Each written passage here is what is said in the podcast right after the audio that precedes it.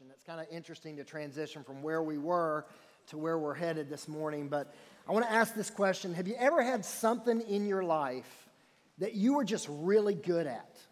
Something in your life that you were just really amazing at. Now, don't look at your spouse and say arguing. That's not it. Uh, that's not a good thing. Actually, I think about Jason Wilson. He's walking off stage right here, our guy right here. Wave, wave for me, Jason. He didn't know I was going to pick on him. Wave, wave, uh, just wave everybody. Yeah, I know. Sorry. No, no, you, you can wait too. So here's the thing. He didn't know I was going to do this, but Jason, you're really good at something. You're really good at a lot of things, but one of the things that you're really good at is I've never seen you misthrow a baseball. Not one time. You can go on. I'm sorry. I, I, had, I had to pick on you. You were the first person that came to my mind when I thought about this question.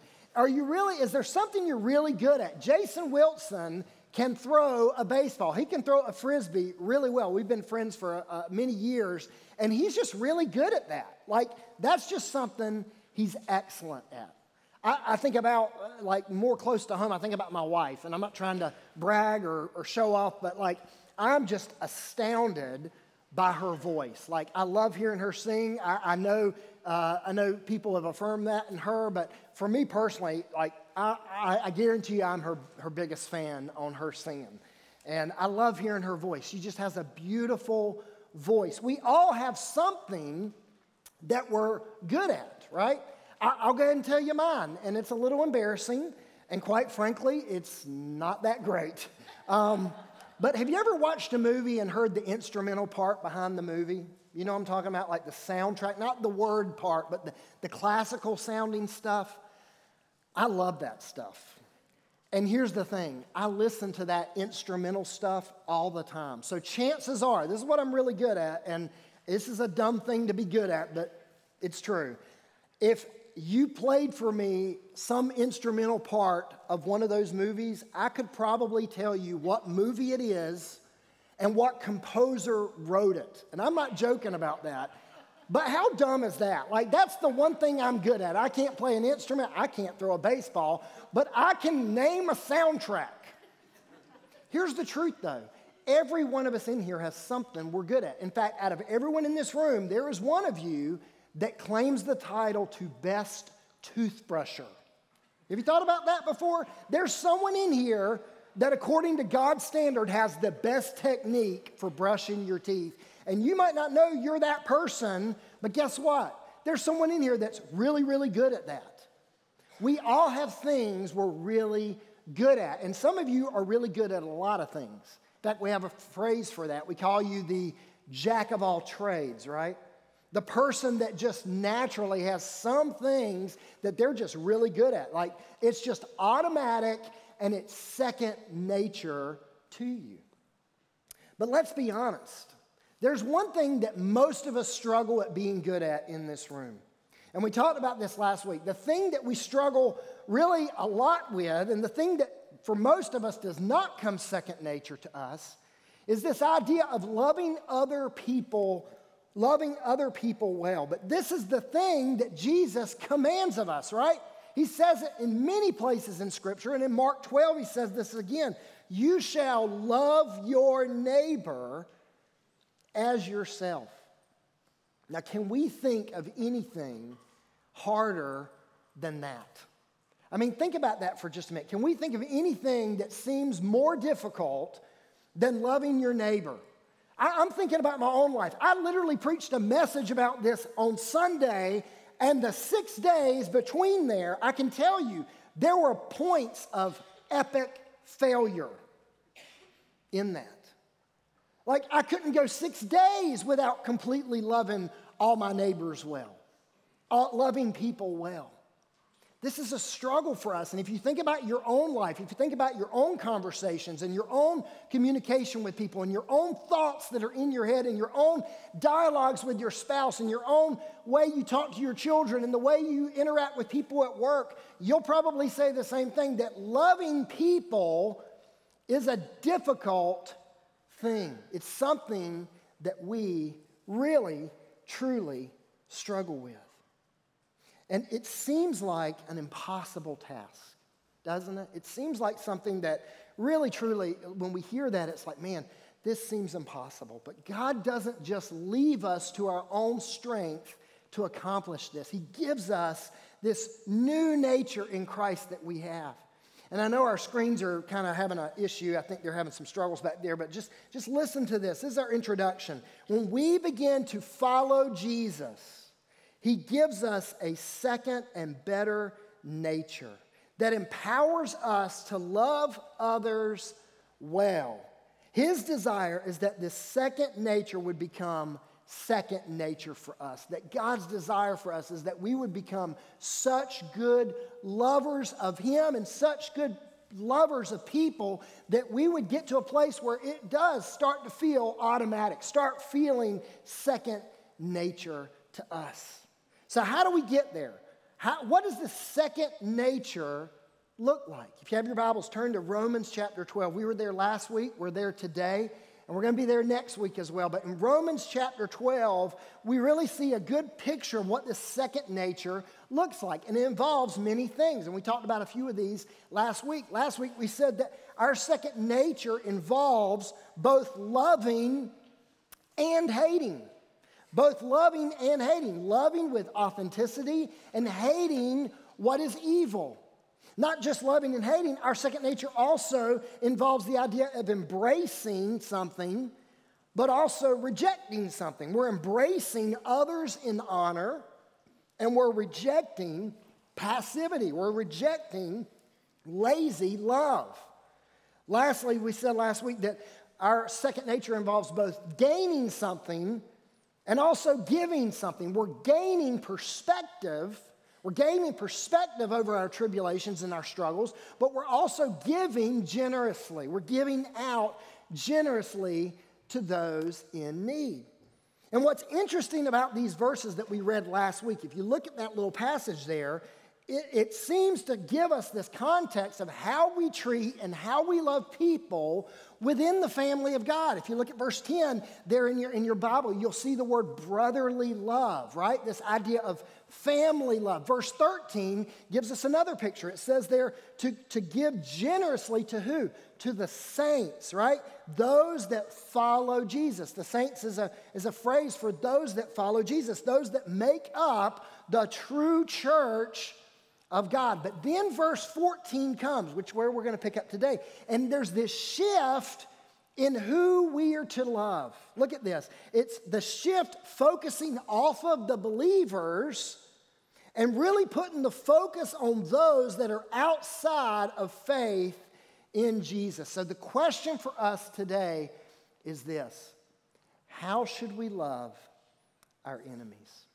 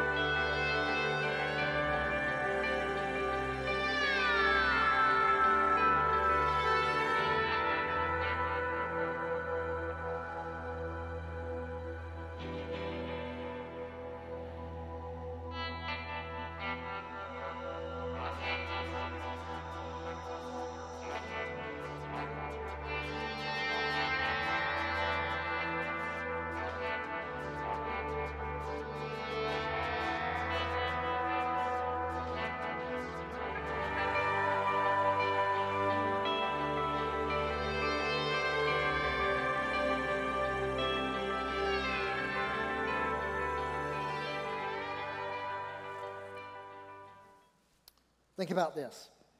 There's a whole world out there that doesn't think like we do, doesn't believe like we do, doesn't act like we do, and like it or not, there are those in our world that hate us, that actually hate us. And there needs to be a disclaimer for this because we got to be careful not to take ourselves off the hook here. There is a disclaimer. Some people may hate you because you are hateful. right? Some people may hate you because you are hateful. Maybe you have enemies because you're a jerk. That's not what we're talking about here. All of us have been there too, by the way, right?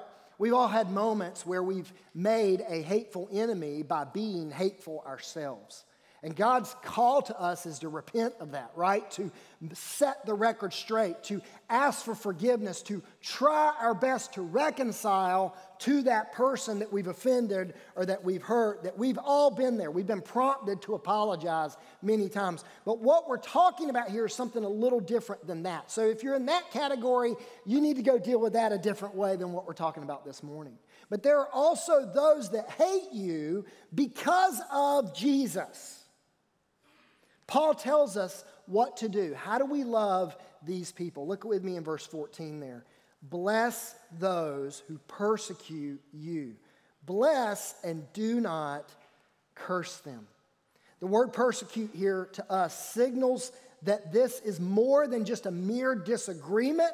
This is people that actively oppose you for being a follower of Jesus Christ. Jesus said to his followers, followers in Matthew 10, his disciples in Matthew 10 25, he said, Hey, if they call me the devil, Jesus is saying this about himself, if they call me the devil, how much more are they going to malign you? How much more are they going to come after you? Following Jesus brings about enemies. 2 Timothy 3:12 says this, all who desire to live a godly life in Christ will be persecuted. In fact, if you're in this room today, and this might be a little troubling to you, but if you're in this room today and you don't believe you have any enemies in your life, here, here's what it might be it might be that your godliness is not showing. Because here's what we know people will see Christ in you if you show Christ in you. But if we don't show Christ in us, then maybe you don't have any enemies. But what does Luke 6:26 say? It says, "Woe to you when all people speak well of you."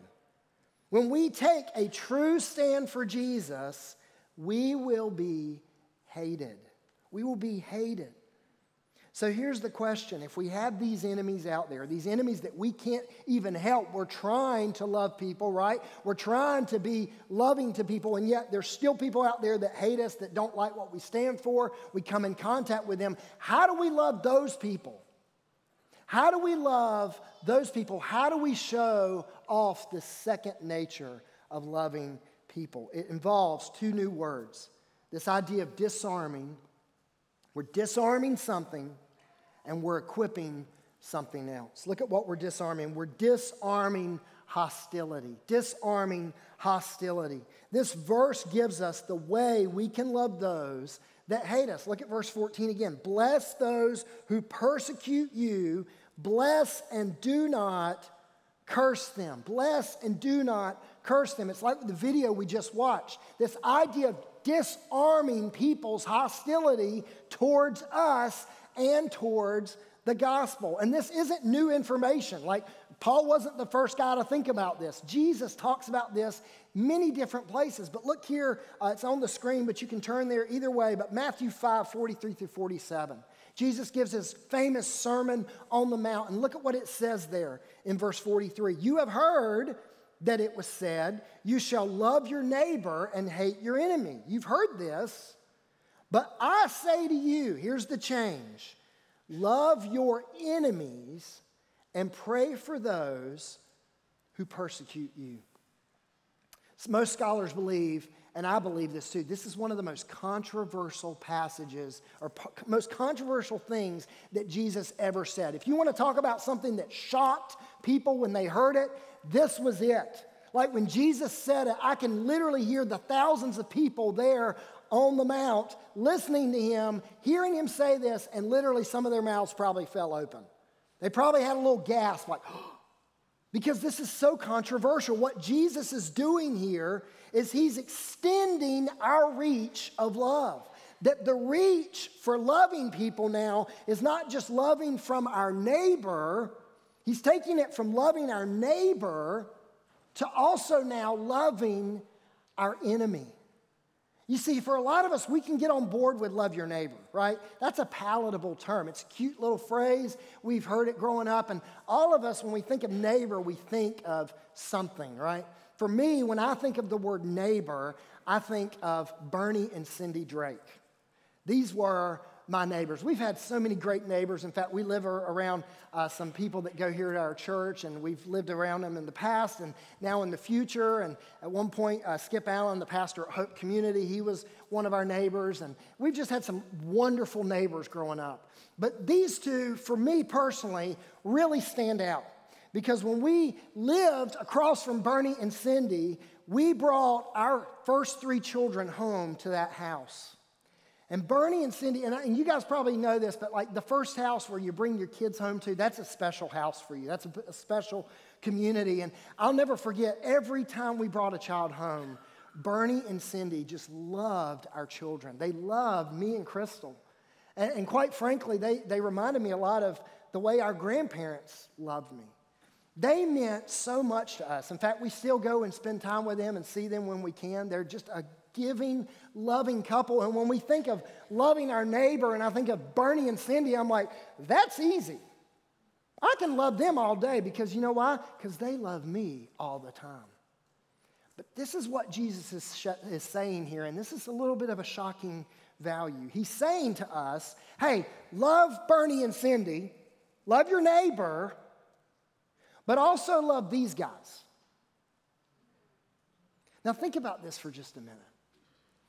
Every one of us in here that was uh, like cognitive, when this happened, we remember where we were. We remember the feelings we felt the betrayal, the frustration, the anger, the desire to come back, right? And here's what's so shocking about what Jesus is saying in this passage. He's saying, Love the Bernie and Cindy Drakes of the world, yes, but also love the people that do things like this. Jesus radically extends our reach of love. And it doesn't negate justice, right? I'm not saying, hey, nobody should be held accountable. I'm not saying anything like that. There is a thing called justice in our world, and God loves justice as well. But He also loves us in a way that we should love others that same way. That yes, we don't negate justice, but we do for extend forgiveness. That this is what loving your neighbor and loving your enemy looks like.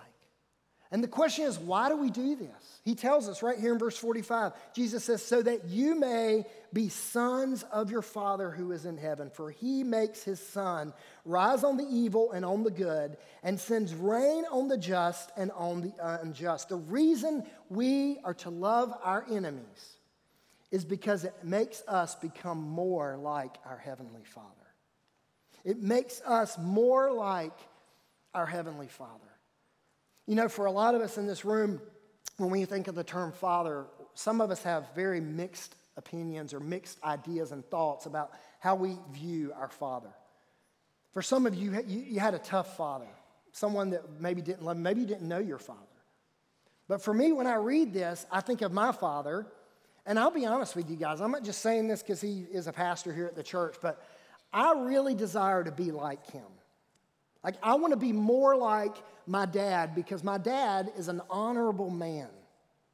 So, get this picture, even if you can't get it in your own life, get this picture of a loving father that loves you unconditionally here on earth. Now, double and multiply that by a million, and that's who we're talking about here with God, that we get to be like God, our heavenly Father. God's love extends to his enemies, that while we were sinners, while we were enemies of God, he still died for us. He still came to rescue us. So, this love that God has for others and even his enemies, God is calling us to have the same love. Verse 46 says, For if you love those who love you, what reward do you have? Do not even the tax collectors do the same? And if you greet only your brothers, what more are you doing than others? Do not even the, the Gentiles do the same? He's, he's basically saying here, hey, don't go cherry pick the people that you want to love. That's not what this passage is saying. Go find the person that is one of the most difficult people to love in your life and go be Jesus to them.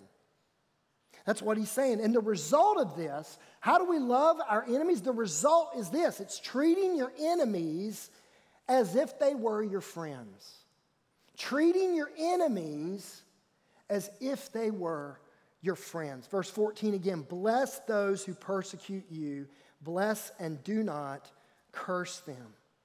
You know, the word bless for us has a very interesting meaning. Like here in the South, the word bless means a whole bunch of stuff. Have you figured this out by now? And we've talked about this before, but like you think about the, the, the lady, the girl that's on her phone you know, and she's walking up to, uh, walking down the sidewalk and she's got her phone out. And what happens when she hits the pole, right? She doesn't see the pole because she's not looking. What do we say? Bless her heart. Or the guy, you know, the guy going into Pleasant City Pizza today and he's, he's going up to the door and he's pushing on the door and he can't get the door open because it's not a push door, it's a pull door. And what do we say? Bless them, Lord. What are we saying there? What an idiot right? And we've all been that idiot, so it's okay. But, but here's the thing when we hear the term blessed, we think, as Southerners, we think, oh, we got this down. We, we do this good. That's not what this is referring to. In fact, I want you to think about this for a minute. I want us to take a, a note from the way Middle Easterners bless one another. And this is kind of a weird thing, and it, I've actually seen this, and I didn't even know what I saw until I went and studied it. But the way Middle Easterners, many of them, the way they salute one another, the way they bless one another, is they do this thing right here. They do this. And it's kind of weird when you first see it. And here's what he's saying here's, here's what they do they touch their heart, they touch their lips, they touch their head, and they, they extend their hand. And this is what they mean when they bless. Get this. I think this is what God desires from us, the way we should bless. They touch and they bless with their head. It's this idea of, I think rightly of you. I see you the way God sees you. They touch their lips, they bless with their lips. I speak well of you. I speak well of you. And if I don't have anything well to say, I'm not going to say it. It's this idea of blessing with their heart. It's this idea of saying, My heart beats for you. That when we bless people, it's not just some coy little phrase that we say to cover what we really want to say about them. It's blessing with the head, it's blessing with the lips, it's blessing with the heart. It's saying this person, it's a posturing, it's a position of our soul towards that person that hates us. That's how we disarm hostility. Look at verse 15. Rejoice with those who rejoice, weep with those who weep. Disarming hostility, that's one thing we're doing, but we're also equipping empathy. We're equipping empathy. And empathy and sympathy are two totally different things. You see, a lot of us are really good at the sympathy thing. Like, we get that pretty well. But empathy is a whole different thing. Sympathy is feeling for someone. Sympathy is feeling bad for someone, it's feeling happy for someone, but sympathy is this idea of feeling for someone, and the goal in sympathy is thinking in our minds a response will make this all better. A response will make this all better. And most of the time, that response begins with the words, at least. At least. Someone shares something incredibly painful, and what do we say? At least this. Someone shares about their grandfather passing away, and what do we say? Well, at least he had many good years here on earth. I lost my job. Well, at least you have your health. My marriage is in trouble. Well, at least you have a marriage. We're really good at these little at least statements. I had a miscarriage. well, at least you know you can get pregnant. You see, we have this in us when we're playing the sympathy card, where it's the focus of trying to put a silver lining on every cloud. And those statements may indeed be true, but they rarely fix anything. Everything spoken should be true, but not everything true should be spoken. Sympathy is feeling for someone. But empathy is feeling with someone. It's feeling with someone. Sympathy is standing on the edge of a pool with someone drowning and handing them a pole to try to pull them out. But empathy, empathy is plunging into the water, risking your own life to help. You know, it's funny because like when they teach you in in like a pool exercise or pool safety, they tell you don't ever get in the pool with them and try to help them or you'll drown yourself. Give them the stick, right?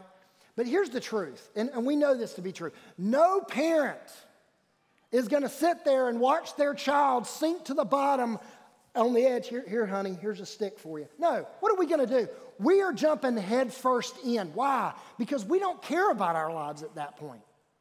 We just want to save them. And empathy works the same way. Empathy's goal is not a response will make it better, it's a connection will make it better. It's not some quick witted response that we have to every single person out there suffering. No, it's saying, you know what, I don't know what to say, but I am here for you right now in this moment. I am here with you right now. It's the ministry of presence. We actually talked about this yesterday in our marriage seminar or marriage uh, weekend. It's the ministry of presence. And this is so hard for us. Why? It's hard because we're jealous. It's hard because we're competitive. It's hard because we're insecure. That for a lot of us, we don't want to celebrate when they're celebrating. We want to we want to weep when they're celebrating. We want to rejoice when they're hurting. Remember the story of the prodigal in Luke 15, the prodigal son? Who's the prodigal at the end of the story? It's not the one that ran away. The prodigal son at the end of Luke 15, the end of that story, wasn't the one that ran away. It was the older brother that couldn't celebrate his brother coming home.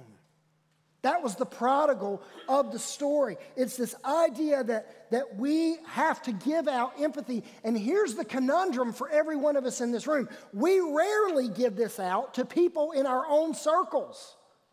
But think about the context of this. He's saying here, bless those who persecute you.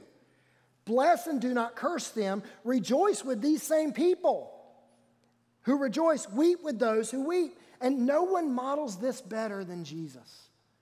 The Gospel of John, you get this great picture here, and I didn't know this till this week, but did you ever pay attention that the first sign miracle that Jesus did was at a wedding? The first one recorded in John was at a wedding, life's happiest hour, right?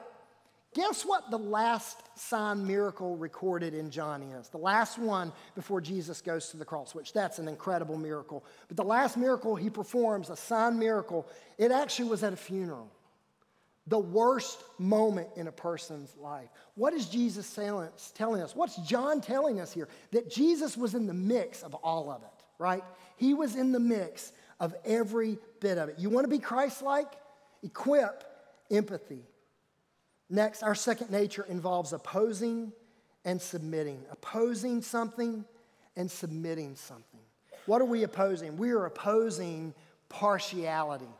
We're opposing partiality, partiality. Verse 16 live in harmony with, be of the same mind toward one another. Have the same mind about this person as you do about that person. Do not be haughty, do not be proud or conceited, but associate with the lowly. I remember uh, when I was 10 years old, it kind of just happened at about 10. I was the firstborn in my family, uh, in my line of cousins and, and uh, siblings, and firstborn in the family. And I remember every Christmas dinner, you had the kiddie table and you had the adult table. And somewhere around 10 years old, something changed in me, and I didn't want to sit at the kiddie table anymore. I wanted to sit with the adults. And here's what really I was saying and what really was going through my mind. I thought at some level I was better than my cousins, my younger cousins. I thought at some level I was better than even my sister because I wanted to be with all the important people. And I think for some of us, for a lot of us, we want to sit, we don't want to sit at the kiddie table. We want to sit with all the important people. And what Jesus is saying here is hey, do not be conceited, don't be proud, associate with the lowly. Now, let's be clear here. When we say lowly, it's not, it might be the way we see them, but it's not the way heaven sees them. Just because they're lowly in our eyes doesn't mean they're lowly to Jesus. Lowliness is in the eye of the beholder. So if you want to know who your lowly is, think of the person in your heart that you have contempt for, that you have disdain towards. Think of it. It may be a certain race of people that you have contempt for. It may be uh, those that vote a certain way that you have contempt for. Those that are in a lower economic bracket than you are. Maybe you have contempt for those people. Those people that dress different, look different, act different, talk different, whoever it is in your heart that you have contempt for, that is who you believe is lowly. And what Jesus is saying here is hey, he has come to change every bit of this. That the same Jesus, think about this, the Jesus that treated the adulterous woman at the well, that talked to the adulterous woman at the well, he treated her no different than the polished and popular Nicodemus. That he was as patient with Judas as he was with Peter. He was as charitable to the dying thief on the cross as he was to his own mother. That Jesus sets the stage for what it looks like to eliminate the lowly in our hearts. A person's worth is not wrapped up in anything except what Jesus thinks about them. So, this verse means we are to value and love the way Jesus did, equally and individually. Equally and individually. It's not dropping, and, and, and, please understand here, it's not this idea of, okay, I'm supposed to love everyone equal, I'm just to drop everyone down to the same level. No, think of it the other way. It's really this idea of raising everyone up to the same level. That we love people not only equally, we love them individually as well.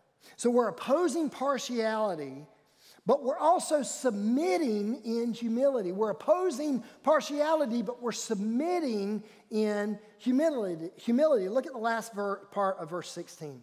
Never be wise in your own sight. Another way of saying this, don't be a know it all. And I'll just tell you, the truth of that phrase is literally crushing my toes right now. Because I'm just going to tell you, this is a struggle for me. Don't be a know it all. Don't feel like you have to give your opinion in every single area and aspect of life, especially when it comes to loving enemies, loving people that are far away from God. Our pride says this I'm better than you. Let me share my opinions with you. I'm better than you. Let me share my opinions with you. And we might not say that out loud, but a lot of us, we live our lives that way. The sad fact is, many of us have lost our way trying to help people find their way. Because we think helping people find their way is just sharing with them how much more we know than them. But here's the thing, guys arguments don't change people. Arguments don't change people. Only Jesus has the power to change people. And it will be harder for them to see God if their view of Him is blocked by our big opinions. Don't try to be the sheriff for everyone, just be their friend. Just be their friend. You see, pride says, I'm better than you. Let me share my opinions with you. But humility says, I can learn from you. Let me hear your heart. The question is do you have a teachable spirit? Do you have a teachable spirit? There are so many people that I've come in contact with outside of here, outside of the church walls, in the church walls too, but outside of the church walls. Man, they are utterly lost.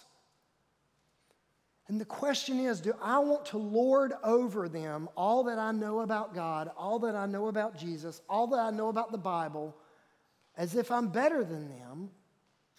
Or do I want to hear their heart? Do I want to learn what's going on in their life so I can truly love them the way Jesus loved them?